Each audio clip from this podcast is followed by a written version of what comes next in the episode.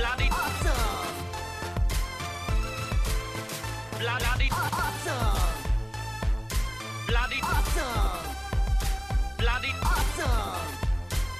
Bloody awesome. Hey, everybody, welcome to the Bloody Awesome Movie Podcast. I'm John Burke from BurkeReviews.com. And on this episode of the podcast, Matt Hudson from whatIwatchtonight.co.uk will be on the episode as per usual. We co host this podcast together every week. This is the first time in the history of the BAMP that we had a major technical error. And the first two or so minutes of the podcast was lost. Uh, my computer restarted in the middle of recording. We thought it had caught it, found out afterwards that it only got everything after my computer restarted um, and not before. So this is me uh, introducing the movie of the week, which is Cry Macho. Uh, it's the new Clint Eastwood movie that's available to watch same day in theaters as it is on HBO Max. As I said, it is directed by Clint Eastwood, um, written by Nick Schenk and uh, Art and, nah, and Richard Nash. Sorry, I messed up a name there. That's normal BAMP type stuff. It stars Clint Eastwood, Dwight Yoakam, Daniel V. Graulau. Um, get some other people here: Amber Lynn Ashley, Brittany Ratledge, and Alexandra Ruddy. Has a 52 Metascore, 54 Metascore, and I believe it was in the 52 range for the Rotten Tomatoes as well. A 5.9 IMDb user score. Um, the plot synopsis from IMDb is a one time rodeo star and washed up horse breeder takes a job to bring a man's young son home and away from his alcoholic mom. On their journey, the horseman finds redemption through teaching the boy what it means to be a good man. And so you're going to join us in the podcast uh, when we just start talking about this and kind of our history with Clint Eastwood as a filmmaker in general and an actor. Um, and uh, that's the episode. Apologies for the technical error. We'll be back next week, as we say at the end of the episode, uh, with the other details. So here we go. Let's get into Cry Macho. So Eastwood has a crazy story career, and I have been lukewarm on the movies of his that I have seen. I've definitely not seen all of his films, both neither acting nor directing. But there are some that I love. I, I'm a big supporter of Sully. I thought Sully was great. Uh, you had been advocating for Million Dollar uh, Baby Oh, for a long man. time. Finally watched that. Totally get it. It's an amazing movie. Um, I like Unforgiven. Uh, Mhm. and and there's definitely others, and obviously Good, the Bad, and the Ugly, which he did not Mystic direct. but I love that movie so much. I've never seen Mystic River. I haven't seen any of the Dirty Harry movies. Um, so like I have a lot of gaps in the Clint Eastwood oeuvre. Um, I am not a fan of American Sniper. Didn't like The Mule, and oh God, uh, no! Yeah, and um, I actually did like Richard Jewell though, uh, which he's not the lead in, but I did I No. liked Richard Jewell. Um, I was kind of apprehensive about Cry Macho going in, but let's look at the stats for Cry Macho. This is the newest film from Clint Eastwood. It is in theaters and HBO Max same day as all of the WB releases have been this year. It's written by Nick Schenk and Richard uh, and Richard Nash. Stars Eastwood, Dwight Yoakam, Daniel V. Graulau, Amber Lynn Ashley, Brittany Ratledge, and Alexandra Ruddy. Uh, the IMDb synopsis says a one time rodeo star and washed up horse breeder takes a job Hmm. to bring a man's young son home and away from his alcoholic mom. On their journey, the horseman finds redemption through teaching the boy what it means to be a good man. Had uh, a current score of 52% on RT, which is Rotten Tomato, 54 Metascore, so very, very close in that. That's not always the case with those two scores. Uh, 6.1 IMDb user score and 3.1 on Letterboxd. Um, again, it's in theaters and HBO Max. I actually opted to watch this one on HBO Max. This is one of the first uh, HBO Max releases since theaters around me have been open that I ended up watching it from home. the beauty um, of choice. Yeah, it was, and it was no disrespect. I actually saw a different movie at my theater, and then just time kind of got away from me, and I, I it just made more sense to check it out at home. Um, and I I kind of regret it uh, watching it at home because I definitely found this movie's uh, tempo to be easy to like ignore. Mhm. Like I was able to kind of like phase out at times, and I don't think I would have done that in the theater um, because this is kind of a movie that meanders. It, the plot is exactly what it says, and there's a lot of little plot contrivances to keep them from achieving the goal that never really feel like they're they're there, but they just feel redundant. I I, I think the movie could have maybe been 20 minutes shorter. A lot of the things that like stopped them from going, we could have cut out. It stopped them from going and just had the character development that we want because that is what this movie is. It's it's more about the characters, and in that way, it's very, you know, it's it's enjoyable, but it's uneventful and thus it, it is easy to kind of look past. Um, and I don't feel like that's a criticism as much as why I wasn't super drawn into this movie. Uh, and why I do regret not watching it in the theater. I think in the theater it would have had my attention more. Maybe I would have been a little more invested in the characters because that is all the movie's really offering up. Like the plot is irrelevant other than giving us a reason for these two people to connect. And you see this man, um, who I guess we're supposed to be kind of acknowledging the Eastwood oeuvre of like who the character is. Like you're kind of supposed Yeah. to know. Like it feels like there's a little shorthand with like why he's kind of a jerk, right? And then that's the redemption quality. It's not just the, this character; it's kind of like Eastwood's history and like the depiction of him as this kind of overly macho guy who doesn't care. We see him start to care. There's the softer side, um, and overall, I don't dislike this movie. I just it's it's skippable in a polite way. Like I don't mean that as a slight. I, I don't think it's a bad movie. I don't think there's anything um, particularly wrong with it. I just uh, I feel like it's it's not something that you you got to see. Like if you're into these kind of characters, like sitting with them and just kind of witnessing them, ex- like go through a su- a subtle change, it's there. Um, but most of it's kind of uneventful. Uh, there's no real like even the the moments of tension get like cut short every time. I Mhm. felt like or like it's just like abruptly like oh that was it. I was like oh okay, which is fine. It's kind of more realistic in that way, I suppose. But it does it does make all those moments feel short. There's some really beautiful cinematography in this movie.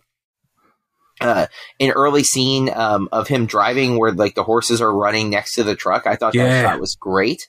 Uh, but again, like it did make me wonder how he got it because Eastwood's notoriously like a one take uh, wonder. Mhm. So I was kind of like, um, you know, oh, how did he manage to get that shot if he's only doing one take? Because like the odds of that are pretty low, right? Like to like sync up everything. You, Plus, there's a shot so? reverse shot. Like, cause there's a shot inside the truck, and there's also the shot yeah. from the field perspective. So I'm like, wow, that's that's pretty impressive. But, um, yeah. But overall, I didn't dislike the movie. I just found it pretty, you know, un unimpactful. Where I was able, I, I wish I'd been in the theater where I would have been only able to really look at that. Where at home there was just the distractions were winning pretty quickly. Yeah, it's that kind of film. I saw it. At, I I had to see it at, at the Theatro because we don't have HBO Max in the UK. I don't know if I've mentioned that or not. Bitter, yes. Uh, I had to watch it at the theatre, and um, to your point, it, yeah, the the cinematography is stunning, beautiful on the on the big screen, and that's really what Cry Macho is to me. It's a film that looks good. You know, it's, and, and you're right. It does take its time. It's a character piece, but it's more about atmosphere and vibe and trying to build up this arc rather than be anything else. And to that end, it's successful. But it just it like you, it just didn't grab my attention, and I watched it in the theater again. Ah, Um, there's something. It, it, again, like you say, it's it's fine. It's it's okay, but it just felt like a a Clint a, a Clint Eastwood film of the last you know 10, 20 years, where you know Clint's got a job to do, and along the way he's got to soften up. You know, he's got to accept people, and Mm. and then in turn they accept him, and it's you know, it's I don't want to say it's old. I'm, I, oh, I'm I, I am going to say it, and I I almost hate myself for saying it, but the dude's 91. I think for me, it's time. If if, if Clint's going to carry on in terms of filming, do it be- do it in front, uh, behind the camera. Sorry, I think Yeah. I, I don't think that Clint Eastwood is particularly very good in this film. Um, in the scenes where he hasn't got to move, he's fine. oh, You know I mean? Yeah, the he's- scenes where he has to go to sleep, he's great. But there are some scenes in this where it's um, you think Robert De Niro in The Irishman. uh, Yeah, you, you then kind of yeah, but it's a little bit more stunted or awkward than that. And that- look, I'm not going to fault Clint Eastwood at 91 years old for getting out for for, for, horse riding, doing his own um, scenes like he does in this film. Certain again, spoiler review comes out Monday. Doing certain scenes that he does in this film. I'm in my mid 30s and it just hurts to get out of bed, hurts to walk up the stairs. And here's Clint doing this, but I think this film may have been better suited as a as a lead role going to somebody else. I think. Um, but I think Clint Eastwood uh, directs the hell out of it as much as he can do. I think he's a, I think he's a very, very good director. Not underrated because Clint's got his juice as a, as a director. yeah. But um, it's just another example of how good he is, you know, with filmmaking and visual storytelling. Um, other than yeah, I, I don't really think anyone pulled off for me. I don't think I think the performances were just fine. There was there were a few moments where I found there's one moment which I'll mention in spoilers, which I found to be quite weird, and I I laughed in the cinema, not out loud because I'm not a jerk, but I was kind of like, you know, WTF PG podcast. I won't say what I sort of muttered. I was like, what the? Um, there's one bit again. It's not even that odd. It just felt strange when I was watching it. Um, yeah, Some of the- the story's sins- fine. Yeah, the story. I mean, the story is really kind of it, the whole story is kind of a MacGuffin. Like, there's really That's yeah. It's like you say, it's just a means to this particular end of getting these, getting the um the old guard and the young whippersnapper on a road trip together. and part of it to me, like the opening of the movie, like that scene feels so disconnected from the rest of the movie. Like where he, right. gets fired, and then it's just like all of a sudden the guy's hiring him again. Like how how much time has passed? Like we should have just started with him already had been fired, and this is the guy's giving him a second chance to go get his son because that scene feels so jarring once the plot starts. I'm like, wait a minute, Yeah. that's the same guy. Why would he hire Clint? He just fired Clint Eastwood. like He just fired him, and uh, Clint Eastwood walked out of the room and said, "I didn't. I didn't. No need for you to be rude." In uh, I paraphrase. So uh, the Yeah. guy basically fired him for being old, late, and drunk. Uh, and then, yeah, like he- like you say, the next thing is like, oh, by the way, can you just uh, do this rather important personal uh, job for me? Yeah, uh, it's. I don't know. I, I didn't dislike Cry Macho. I don't know why it's called Cry Macho. I know what I know where the macho part comes from, but I must have missed why it's called Cry Macho. I know it's based on a book from the seventies, but um, it's if what with a message. It's about you know what's what you know what's good in life, what's real. You know what's what's what's important in life is uh, what you make of it, not what I guess you're expected to be. Um, spit out, but I don't know if this is Clint's uh, swan song in in film, or if it is, then i i I'm glad it, he didn't go out on the mule. Put it like that. This is better than the mule.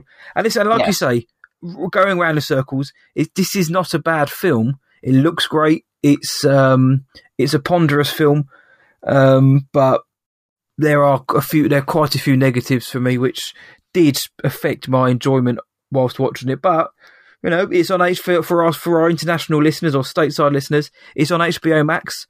I would say if you can do, check it out on HBO Max. I wouldn't go to the theatre nes- specifically, but it turns out not many people are because it's only made about four million from a 33 million budget, and it's had really quite low numbers on HBO Max. But this this never felt like it was going to make certainly not make. I don't think it's ever going to make a big box office.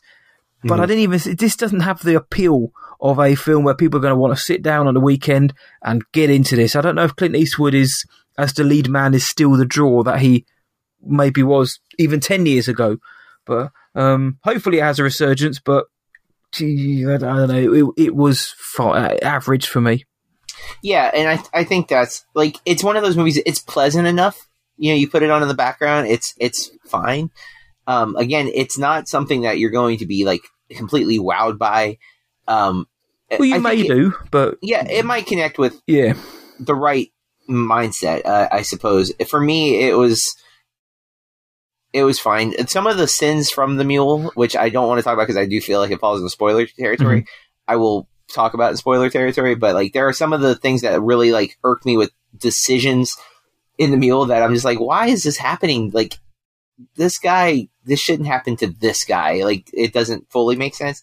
But um, I did find I don't know uh, the character names, uh, but the woman who they they find uh, a great companion in, Oh, uh, Marta, Marta, Marta. I, I I thought she was the standout performance. To be honest, um, like I, I really thought she brought something. Whenever she was on screen, uh, she kind of lit up the scene. That Um, I'll agree with. She had more of a presence, and she seemed to. Yeah, Yes. she embodied, mm, you know, more of the It's- role than the rest did. Natalia Traven, um, Traven, who yes. I, I did not say I don't think in the sh- yeah she's not listed high on uh, IMDb, but she's high on Letterboxd. But to me, she was like the standout. I really enjoyed her presence on screen. Mhm. Um, felt very genuine. So like The of- of rooster was good. Yeah, I mean he was a bit of a cock. Uh, ooh, That happened. Uh, you know, it's not it's not a curse word because that's the name for roosters. that's what it is. There was eleven of them, mine. So uh, maybe all of them were. If they were, then man, that was a that would be a tough set. Indeed. But I, I think that's it for Cry Macho. There's not much to really get into with this one. Um, it's not bad. Again, it's it's Eastwood is a craftsman. Even his bad movies have something there. Yeah. Um, and that's he, this. I do think uh, 91 as a performer, maybe it's time to to step behind the camera only if he decides to keep making movies. Mhm. Um, because like you said, it, it- you can see the 91. At, at least he is playing. I don't know. Even I think 91 might be a little older than the character actually supposed to be. Yeah, I, I think so. Trying to pass him off as like an uncle is slightly uh, generous. Yeah, yeah, for for sure. Um, so yeah, uh, overall, Matt and I seem to be m- not negative on it, but just not Mm. like super advocating that you dive right into. it. down the middle. It's if I could have watched it on HBO Max or or uh, on a streaming service at home, I absolutely would have taken that opportunity. Not that I dislike going to the theatre, but it didn't add anything to it. So this is a classic Ah. example for me of streaming versus theatrical. The visuals did look good on the big screen, but I could still feel myself, you know, thinking, "Oh, I wonder what." I'd rather be sitting at home with a cup of tea, looking at my phone at the same time, which is heresy, but it's true. Yep. Yeah, and I wish I hadn't done that just because I felt like I'm like maybe I missed something, but it sounds like I didn't. So there you go. Nope. Um, that's it for our review of Cry Macho. Again, we'll have a spoiler episode where we get into probably not very much spoilers, to be honest, folks. There's not a whole lot to talk about, um, but we will have a very short bonus episode on Monday. Uh, but let's move to our next segment, which is Chuffed Headlines. Um, Matt, I actually usually it goes Matt. Uh, if I'm hosting, Matt will will go first, but I think I should go first because I think it ties in better to your your article this week, if that's okay. You, you uh, this week you're running the desk, so you're in charge, my friend. So the headline that caught my eye is um, we have we've reviewed Zack Snyder's uh, Justice League earlier this year, Mhm. um, and Zack Snyder has been you know bantied around a lot. Uh, we also reviewed his. Um, Army of the Dead. there it was. I could have. Man, I was like, it's a zombie movie. I don't remember what it was called. Uh, and this caught my eye. Frank Miller, um, most famous for several comic books, but the one that I love the most is The Dark Knight Returns. Mhm. Um, Zack Snyder's uh, Batman, specifically uh, the Affleck Batman or the Batfleck, um, had been clearly inspired by The Dark Knight Returns and apparently some other things. And obviously, Zack Snyder also made 300, which is a Frank Miller comic. Yes. Um, so Frank Miller was being interviewed, and this is from ScreenRant.com, um, and reacts to Zack Snyder's DC movie references. And I thought I, I kind of I'm gonna not lie, the clickbait got me because I was just like, "Ooh, is he gonna take a dig at Zack Snyder?" Because I I don't dislike Zack Snyder. I do think he's a little overrated. Yeah. So No, I was looking, agree there. I was looking for uh, Frank Miller to knock him down a peg, and instead, um, I, I found Frank Miller's kind of response to this question to be quite interesting. Um, th- this is the quote. Uh, I really got to say about that. Um, a few years have gone by since all this started. Okay, and at first, my reaction was to be very territorial and all that, and now I've kind of sat back and with a much deeper breath and longer view of the whole thing, and all I can say is this is great. I mean, I came in and I came up with my idea for the Dark Knight Returns, and that basically was the big splash I made, which started my whole career going. And since then, I've seen the two fields collaborate back and forth. I benefited greatly from the Dark Knight Returns, and so so have they, and continue to. And it can only be looked at as a healthy relationship. And um, I, again, I went into this looking for a little bit of drama, and instead, I got that kind of. I, I like seeing someone take that as a positive because Mhm. um, Snyder's movies are not perfect, but they are his interpretation, and I, I, I feel like we need to be more open to that concept that every interpretation doesn't have to work for each of us, but everyone who has a take, not necessarily everyone, but if it's an interesting take, if there's a reason to give them the opportunity to put their take on, we shouldn't require it be a certain thing. Like we like if I look at Snyder's Batman and it doesn't quite work for me, I shouldn't make the complaint that it's not the Batman that I like. Yeah. In the sense that I want it to be this way because that Batman exists. Like I have the Michael Keaton Batman and I have the Christian Bale Batman and now I also have the Batfleck.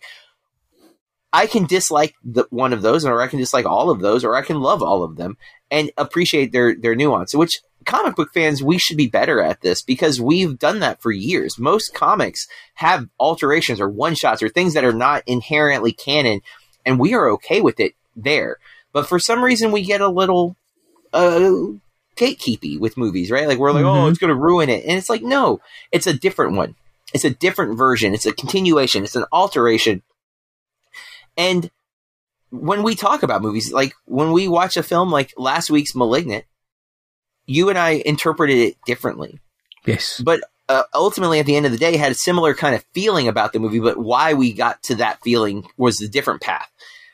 And neither of us are right or wrong. We're we're entitled to that opinion. And I, I think Miller doing that and stepping back and looking at it and going, hey, you know what? At first, I was like, this is mine. No one should be doing my stuff. You're not doing it justice, kind of thing. And realizing instead, like, no, he, he took something I made and made something. Yes, it's connected, but it's his take on it. It's how he reacted to it. And I, I like that kind of refreshing look, especially because my understanding was Miller's been kind of like overly protective with some of his content. Um, and I think Alan Moore even more so with like the Watchmen and stuff. Um, so, you know, I think maybe we should all take a breath. Like I love art. And while I don't love all of the art that exists, I'm glad that I've had the opportunity to experience so much of it because the ones that do work for me have changed and shaped me in positive ways. And the ones that don't are often are forgotten. You know, Yeah. I don't think there's too many bad experiences that really have affected me long term.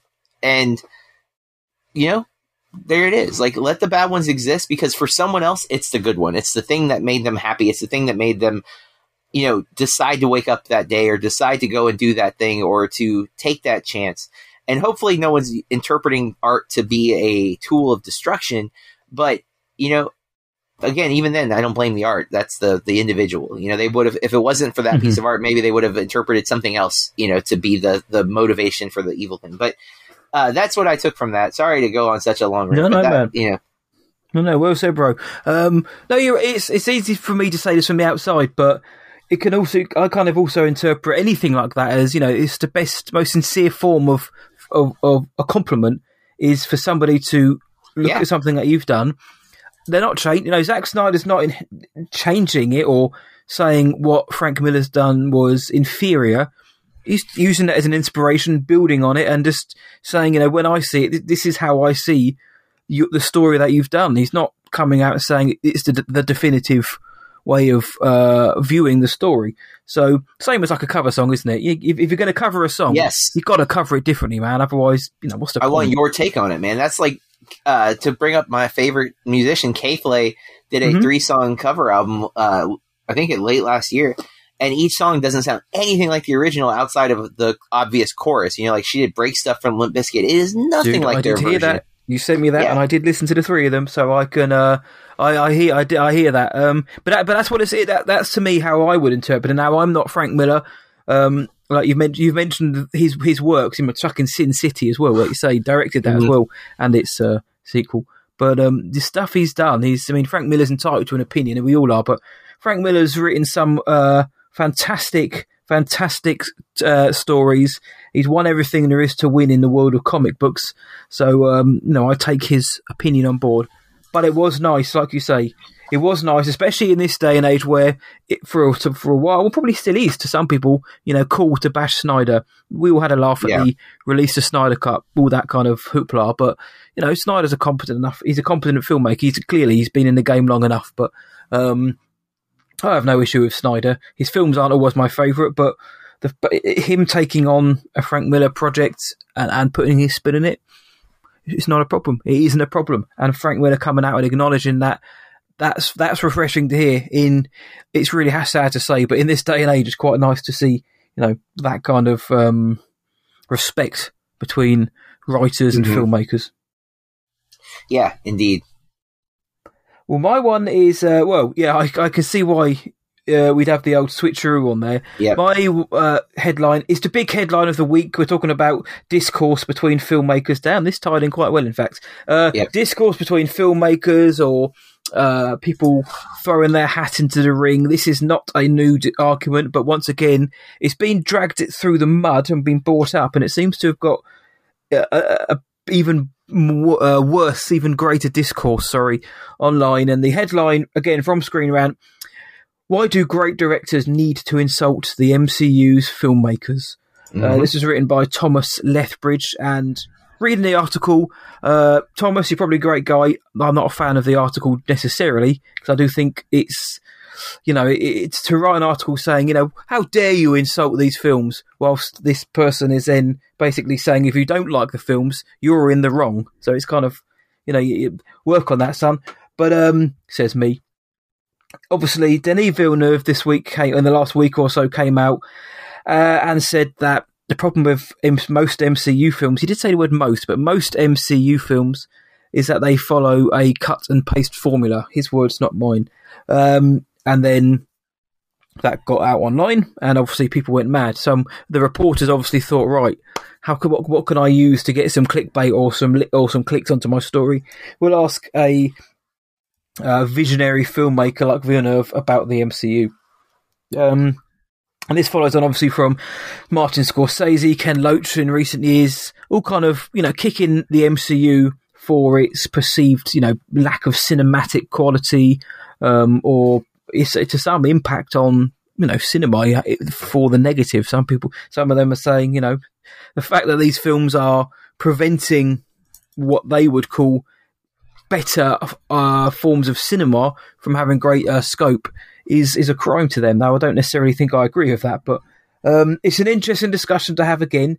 I, in terms of the cut and paste formula, I, I don't disagree with Villeneuve, but I also will acknowledge that how many IPs don't follow this.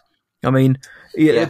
my my IP Star Wars. You know, you know damn well at the end of the uh, the sequels that the bad guys aren't going to win. Yeah, do you know what I mean? It's that, you know, if, and that yeah. Star Wars followed the Star Wars template. The Force Awakens, you know, built on hope. The Last Jedi, and you know, is a, for the uh, resistance, it was damaging, crushing like The Empire Strikes Back. Rise of Skywalker, the good guys win in the end, everyone, bad guys vanquished. Cut and paste formula. Apply that to most most IPs or most standalone action or sci-fi fantasy films, whatever. Lord of the Rings as well. So, whilst yes, Denis Villeneuve is correct in saying that to a point, it isn't. You know, it's not like you can't levy that at, at any other film. You know, we, uh, we'll look at Dune when it comes out, which also has a interesting way of u- utilizing the hero's journey, but it's in there. Um, a lot of people have said this was also a way of drumming up you know, um, support interest in Dune. I don't really think you need to drum up more interest in Dune, considering mm. that every single member of the damn cast has been in a superhero film. I I wonder if Villeneuve's comments have been taken out of context somewhat because yeah, you can look at look at the cast in Dune. Almost everyone to a man and woman has been in recent MCU films or DC films. So except um, Chalamet, right? Except except Chalamet, and he doesn't. I can't imagine uh, Timothée Chalamet being in an MCU film or a DC film. But um, I my my buddy Ant from MPM, he kind of he, he, I was speaking to him about this, and he had a interesting point where he. Like me, likes the Marvel films, but isn't huge on them. But he much prefers the DC films or the idea of the DC movies because when you, he said, when I go to watch it, I've got no idea what I'm going to get. You know I, mean? I don't know what I'm going to be served up on a plate from from the DC films, and you can cite some of the more recent ones, including the standalone Joker films as well. Whereas he'll he'll go into an MCU film and he knows what he's going to get. So I thought I found that interesting, and I don't again I don't disagree with that whatsoever. I found it very interesting. But um, you're you are we've said this ad nauseum the bigger comic book yeah. movie fan, though I do I love comic book films in general, the genre. I love them. Some of my favourite films have come from the genre. Uh, you're seeing this dragged up again. This time it's Denis Villeneuve, yeah. director who we both think is fabulous. Yeah, so, big uh, big fan. What are you thinking? I, I, do you do you think it's been taken out of context somewhat, or do you think he's been a bit silly? It's hard to say if it's been taken out of context. It, it's definitely possible. Um, it is obviously got a clickbait vibe to it, uh, but mm-hmm this is a trend we've seen. Scorsese said this a couple of different ways, in fact, and it is interesting um, for anyone to criticize redundancy because, like, if you look, Villeneuve's movies may not be cut and paste per se, but he does seem to work very well within the sci-fi genre, which is now yeah. where he's finding himself home. Scorsese works very well in the crime genre, right? Like that's been his go-to place. Have he has he dabbled out of it? Yeah, but he's got a you know fifty year career almost at this point he's done some non-crime movies, but the ones that we think of that we associate with Scorsese are crime films.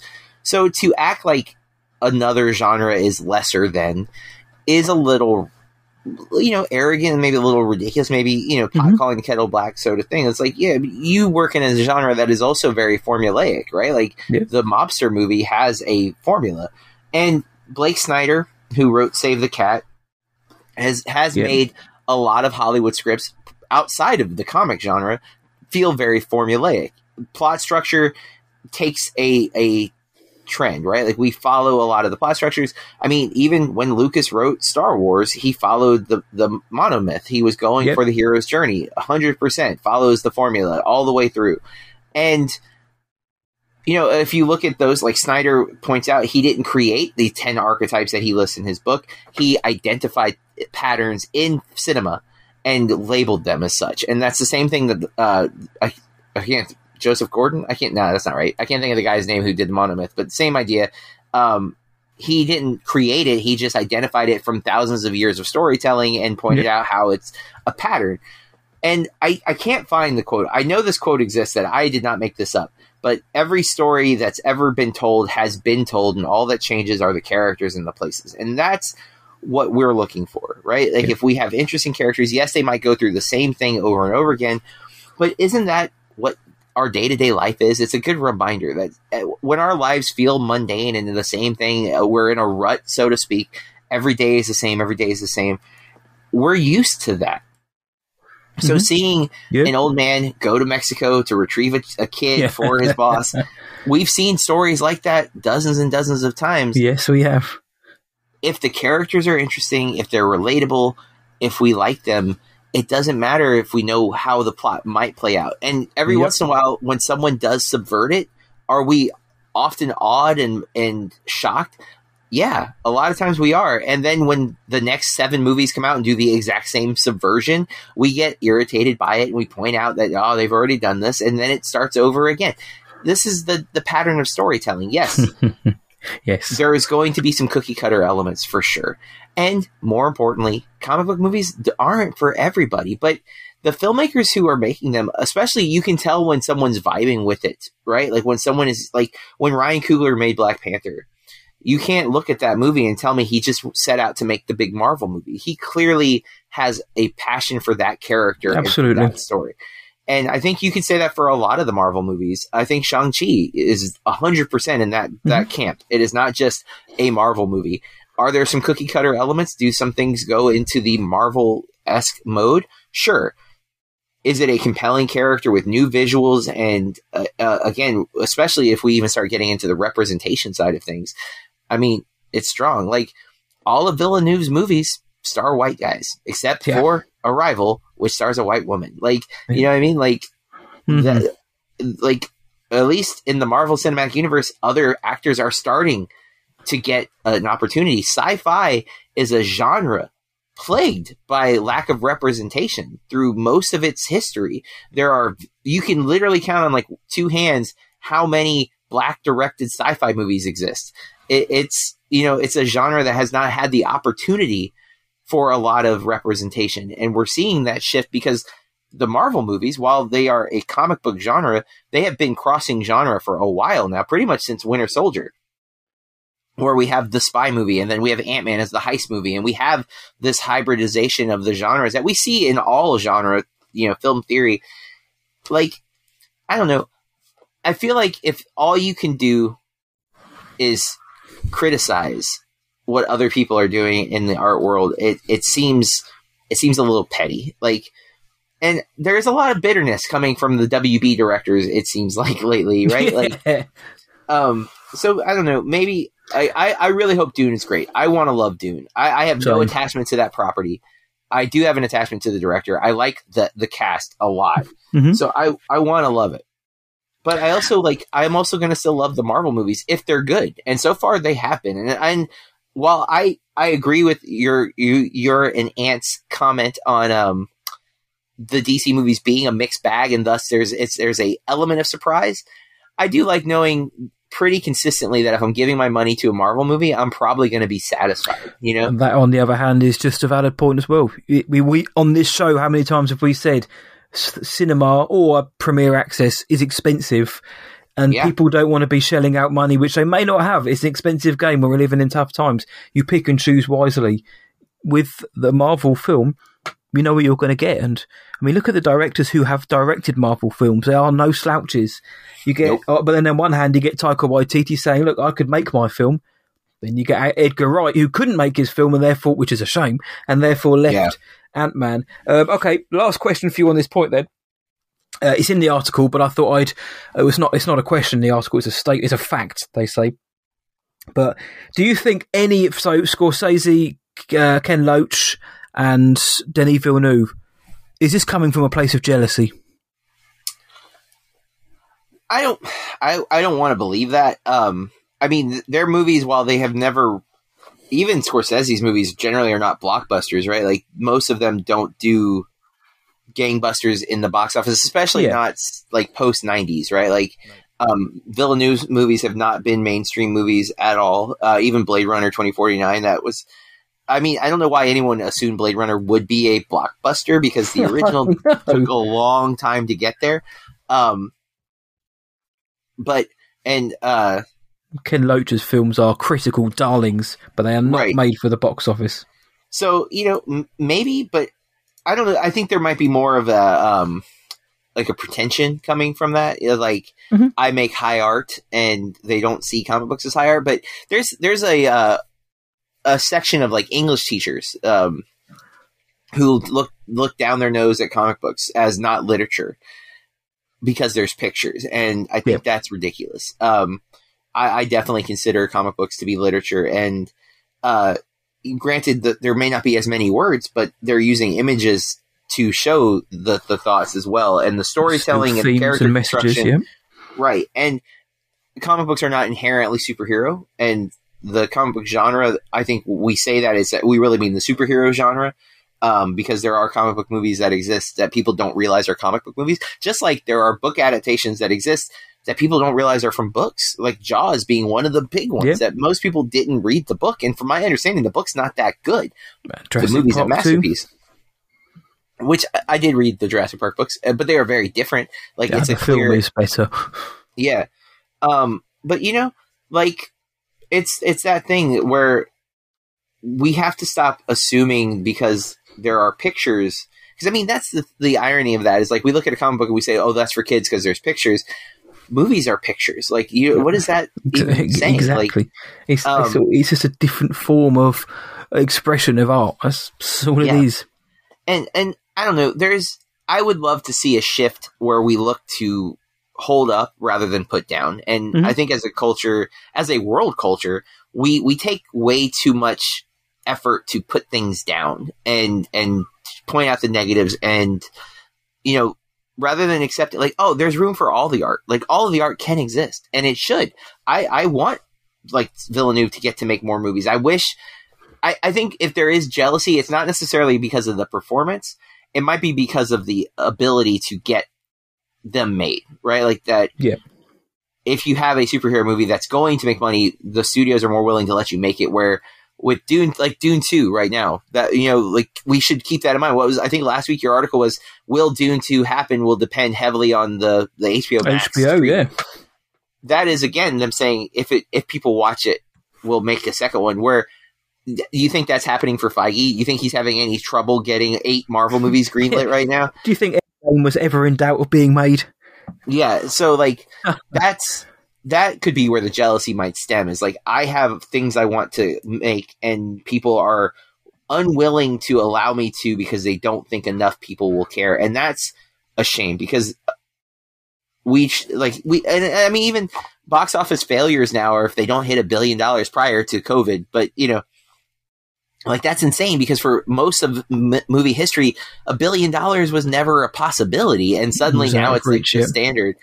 Um, it, it, we Yeah. we really should reevaluate our expectations of success with cinema, and even with budgets. Like, why does a movie have to be a two hundred million dollar budget movie? Let's Spot let's on, make man. some smaller I movies. I don't like the billion dollar benchmark of No Way at Home didn't make a billion. Oh, Yeah. for one one camp will say what a flop. It get get out of here. Go and smell Yeah. the fresh air. I mean, why do we have to build things up? Hey, look, give it an RT score, but in the end of the day, doesn't mean anything because Halloween Kills is going to come out, probably be crap.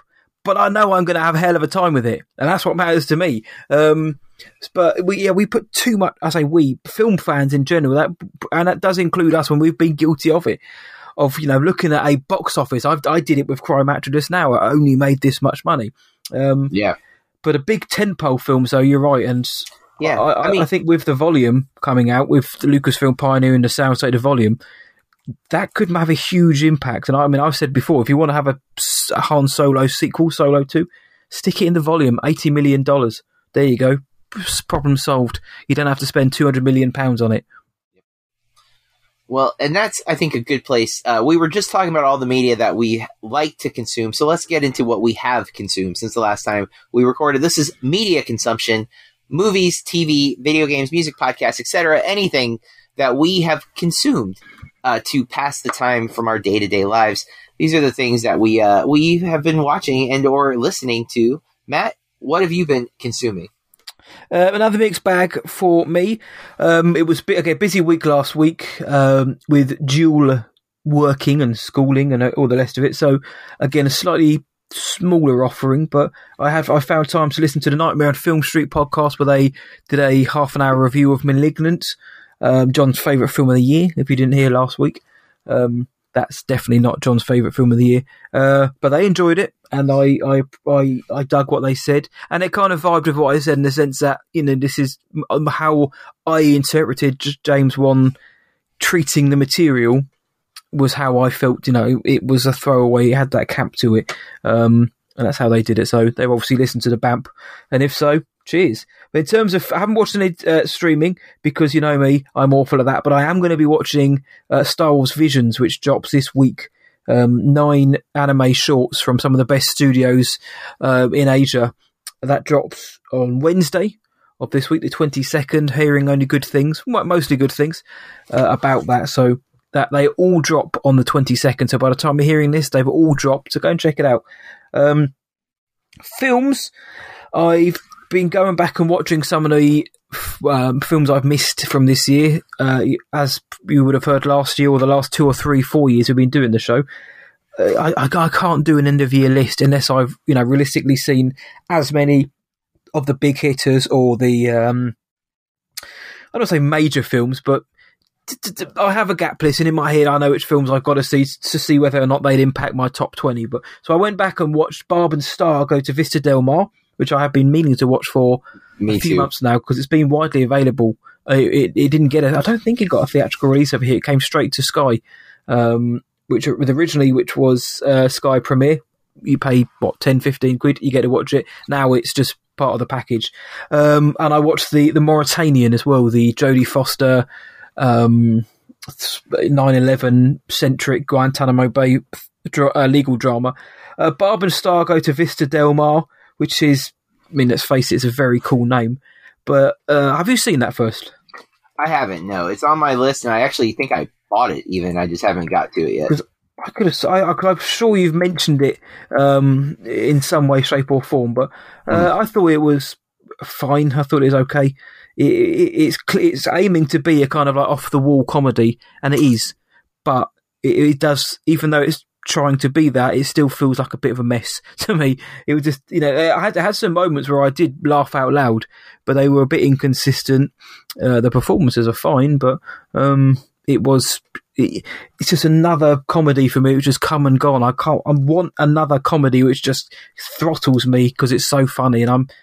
I miss. I miss. I'm missing the comedy genre at the minute, man. Like good comedies, uh, like straight up comedy as well. Like this is a standalone straight up comedy film, but it got it, they convoluted it too much, and it it, it could have been better. Um, the Mauritanian, however, I thought this was. I thought this was fab. Really, very good.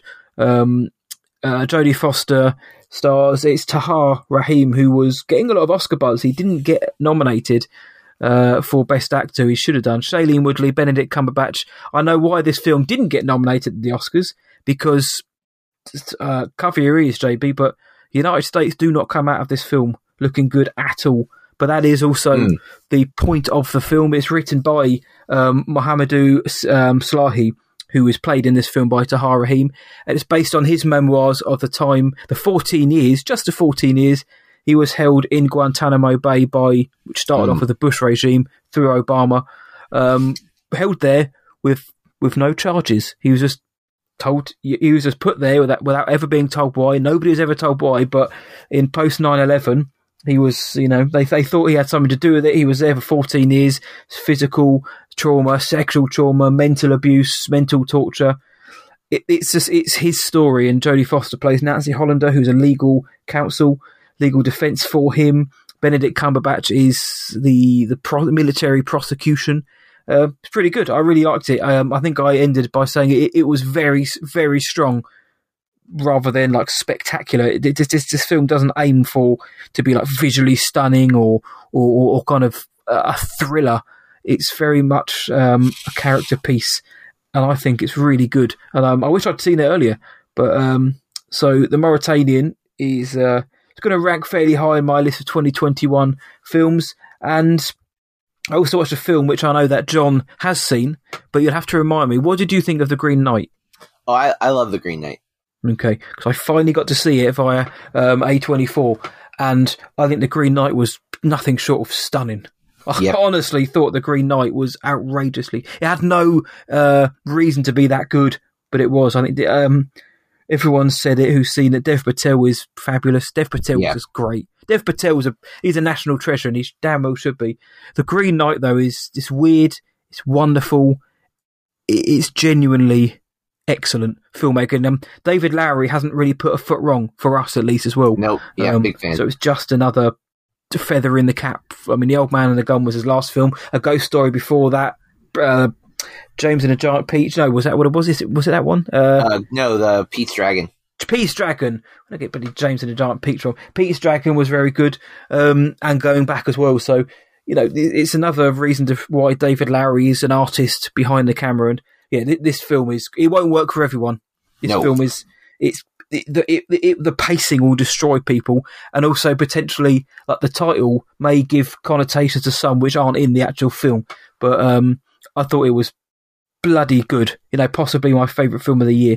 Um, so Green Knight, uh, go and see it. it's on Amazon Prime in the UK and also uh, getting a theatrical release as well. Watch it, John. I think it was. I don't know where it ranks for John, but it's if it's not my top film of the year, it's in the top one or two or three at the minute. Yeah, I, I love Green Knight. I, I actually can't wait to purchase it. Um, but all right, um, my uh, consumption. I, as per usual, I've listened to the Blank Check podcast this week. They did Christine, which I watched. I think on our last episode, I talked about.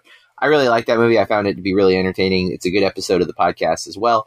Mhm. Um, TV wise, I've I've kept up with What If, uh, so I'm up to date with the What If series on Mar- on Disney Plus, and then um, I am also up to date with What We Do in the Shadows uh, on FX. The most recent episode, you were mentioning like comedy. I laughed out loud so many times watching it. I was like cracking up. Um, it's so funny. Uh, I need to watch it, man. dude, that series is so good. Um, I, I just can't encourage people enough to watch What We Do in the Shadows. It is such a great show. Again, Taika Waititi attached to it, good sense of humor. Um, he's not. I don't think he's writing anything. He, he's obviously he he made the movie. He starred in the movie. Um, and he's a producer on the show, and he's been on a few episodes uh, in a different capacity than he was in the movie. But um, he's definitely the, the people he's put in place are experts at what they're doing, and it's great. Yeah. Um, movie wise, I watched uh, John Carpenter's Prince of Darkness Oh yeah, um, in preparation for an upcoming episode. I think I got like two or three movies before, but I've seen all the other ones in between. Uh, man, that movie's wild. Have you ever seen Prince of Darkness? yeah, I have. Yeah, yeah, uh, I liked it. Uh, it's it's but it's out there and it's uh, man, it's it's definitely it's wacky uh, to say the least. Um, I had a student been recommending a movie on Netflix called Apostle that has uh, Dan Stevens Yes. and um, um, oh, why isn't it coming to me? Uh, Martin, not is it Martin? No, I can't remember who's in it, but I saw it when it came out. I can't think of his name. He's in uh, oh man, he's in Good Omens. He's in Underworld. Um, British guy. on. Rack your brain, rack your brain. Yeah, Come on, JB. it's it's not going to come. Uh, but I really Michael like him in Sheen. that. Too. Michael Sheen is it? Lucy uh, Boynton's in it as well. I'm a big fan yes, of. Sing Street. Uh, my the where I know her best, but Um, Apostle Man, really solid. Uh, Mhm. liked it a lot. Um, Yep, same. uh, I'm going to jump around a bit here. I watched the original Cape Fear from uh, the what 1963 or whatever. Um, yes. I've been meaning to watch that one for a while. I, I watched Scorsese's earlier this year, and I wanted to get to it, so I did make an effort and caught that. Man, that movie is great. I like both versions, um, but that original man is way creepier because the Mhm. kid is so much younger um, than Juliette Lewis is in uh, the De Niro one. She's still young there, but this this kid is a kid. Like Juliette Lewis is playing younger than she actually is in Cape Fear like this is like a kid and it so it was way more disturbing. Um uh for movie club this week we're watching sweetheart which is from 2019 it has Kiersey Clemons in it. Oh, um nice. have you seen it? I haven't, no. so here's the thing i'm gonna I, don't look up anything. It's not like a perfect movie by any means but it's very interesting. I will say it's kind of got a castaway vibe where like she washes up on a, an island after we don't see the accident but like we're we're joining her at the very beginning right after like she's recovering like i think the movie opens with her waking up on a desert island Okay. that's all you need to know about it. it. It's she's a she's a good actress. She gets to really shine here. Um, again, there's some there's some things in the movie I don't love, but I think it's compelling enough. And the there's two shots in the movie that are mind blowingly cool that make the movie worth watching. I think, and it's short. It's like 88 minutes, so you're not like investing a whole lot uh, into the movie, but. Definitely, that's what we're going to be talking about. Movie Club. I can't wait to talk with Corey about it because I want to talk about this one shot so much. Um, but yeah, that's uh, check that out um, on Netflix. Uh, I went and saw Cop Shop um, at the theater. Now, this is a movie that when it the week before it came out, I saw a poster at my local multiplex. Had not seen a trailer for. I've been to my theater every weekend since May. Have not seen a trailer for this movie. See a poster, then the movie comes out. I'm like, why have I not seen a trailer for this? It's directed by Joe Carnahan, who has done some really solid work. Like he did The Grey, he did uh, Smoking Aces. Like he's done solid action. This movie stars Gerard Butler, Frank Grillo, um, Alexis Louder, and Toby Huss. And I'm not going to say too much because there is a chance we're going to be talking about this movie in detail next week. Probably not, but I kind of went in expecting it to be just like a, a silly action movie that I, it would be inconsequential, but I kind of needed a palate cleanser. Um, knowing Cry Macho was going to be the movie I was watching, and I felt like that was going to be a little more dramatic and serious. I, this movie was really good, is all I'm going to say. Like way better than I had anticipated. Um, it, it's not perfect, and it definitely is. It's aware of its camp, and it it it just does it really well. And I was I was uh, same same group of friends that went and saw Malignant a week before, where we were unhappy when we left. Uh, they went into this one kind of apprehensive, and I even warned them. I'm like, this is probably going to be like B level, but I'm kind of up for that right now. I'm in the mood for that. And then it was way better. And one of my friends declared it as one of the best movies he has seen recently. Wow. Um, High so- praise. Yeah, again, Grillo and, and Butler, when they're in the right roles, just know what they're doing, and I think they are cast perfectly for this movie. Um, so Cop Shop, if it's a playing near you, I think it's worth checking out, especially if you like action. It is violent, and it definitely is a little bit like gun positive. Like it, like it's there's a lot of gun stuff in this movie. Um, but if if you can deal with that, it's it's there. Um, and then lastly, the last thing I watch, uh, I'm working through the top 100 AFI films. I've been working through that list for a while now. Um, but I checked out Easy Rider, the Dennis Hopper directed film from 1969, uh, leaving me now with 19 movies left to watch of the top 100 of AFI's all time list. Um, I don't love Easy Rider. Mhm. It's kind of a tone poem, and it's a tone that I don't necessarily vibe with. But I also didn't dislike it, and it was the the ending shocked me because it, it, it it's kind of crazy how some of it syncs up with stuff that's still happening today, like with just this like these two perspectives that we can't. It's as if you can't have competing philosophies exist. Like that Yes. one has to be wiped out, and I, I think that's a shame um, that we that that's existed for so long. So, yeah, that was my take on Easy Rider. A, a the the standard mixed bag smorgasbord of fun from JB there. Yeah, Easy Rider, I thought was I thought was alright again, but it's uh, it- it's fine. It's a good film, but I haven't ever kind of felt the urge to rewatch it. Whilst I acknowledge that it's a good film.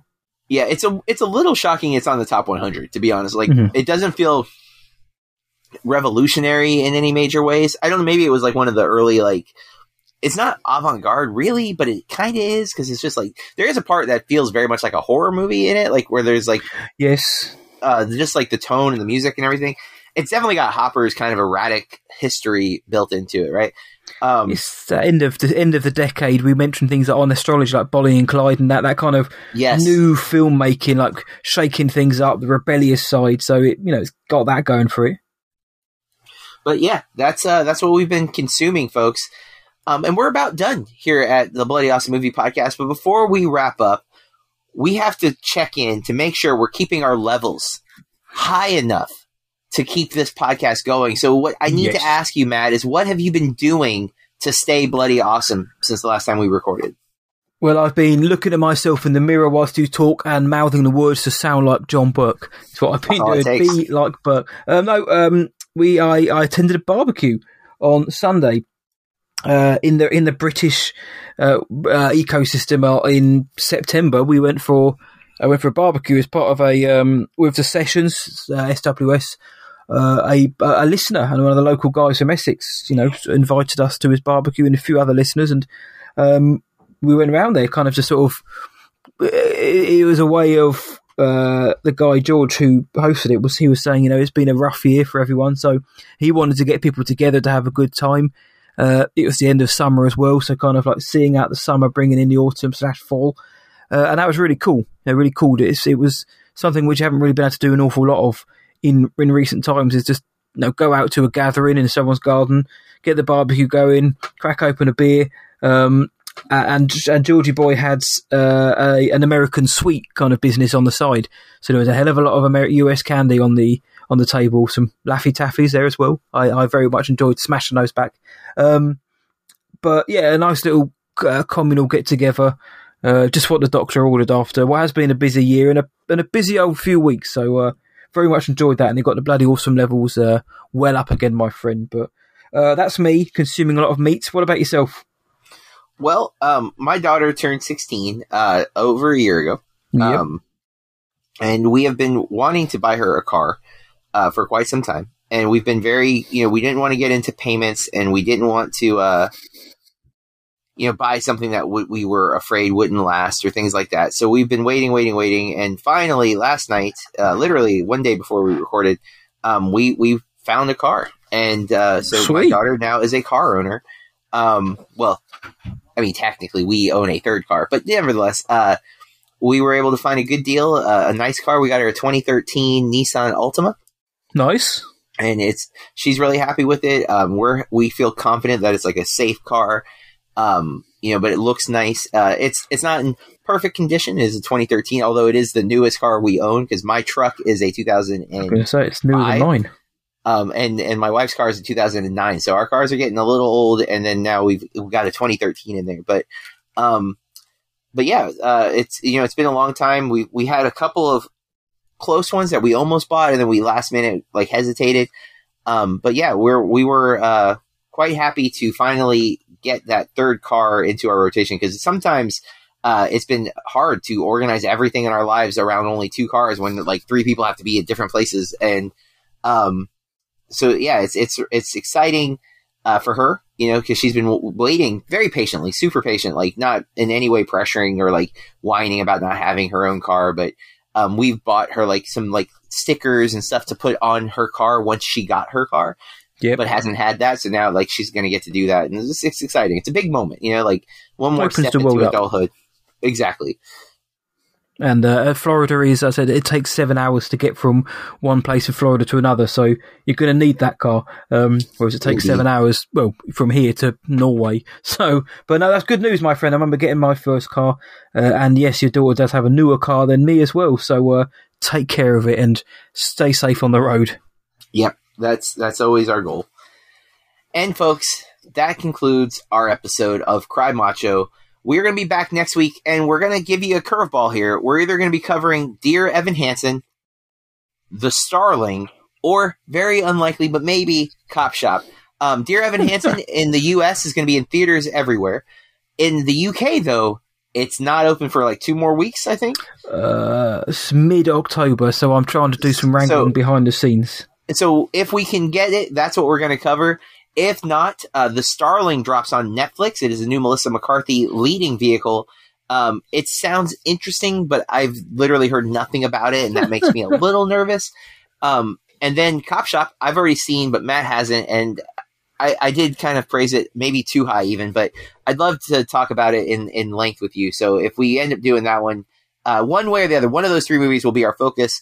Um, most likely, I will I will definitely have seen Evan Hansen, so I can at least give like my thought on it. Um, and good chance I'll watch the Starling. I like if it if it it feels like it's a drama, and I really like Melissa McCarthy dramas. I don't like her comedies very often, um, especially if she's in the lead with her husband. Yeah, especially if he's attached. But Ben Falcone, bless him. In the meantime, if you uh, would like to follow us on social media, on Instagram we're at Bloody Awesome Movie Pod, and on Twitter uh, at BAMP underscore podcast, B A M P underscore podcast. And you can search for us on Facebook at Bloody Awesome Movie Podcast. Uh, individually, you can follow me at BurkeReviews.com and at Burke Reviews on all the social media platforms. And Matt? Uh, what I watched tonight.co.uk and all the socials, including Letterboxd, what I watched tonight. And the last thing we'll say is if you like what we're doing here at the Bloody Awesome Movie Podcast, that you take just a few moments of your time to give us that five star rating, hit the like button, or share it with your friends. Whatever you can do to help other people find us, we would be ever so grateful.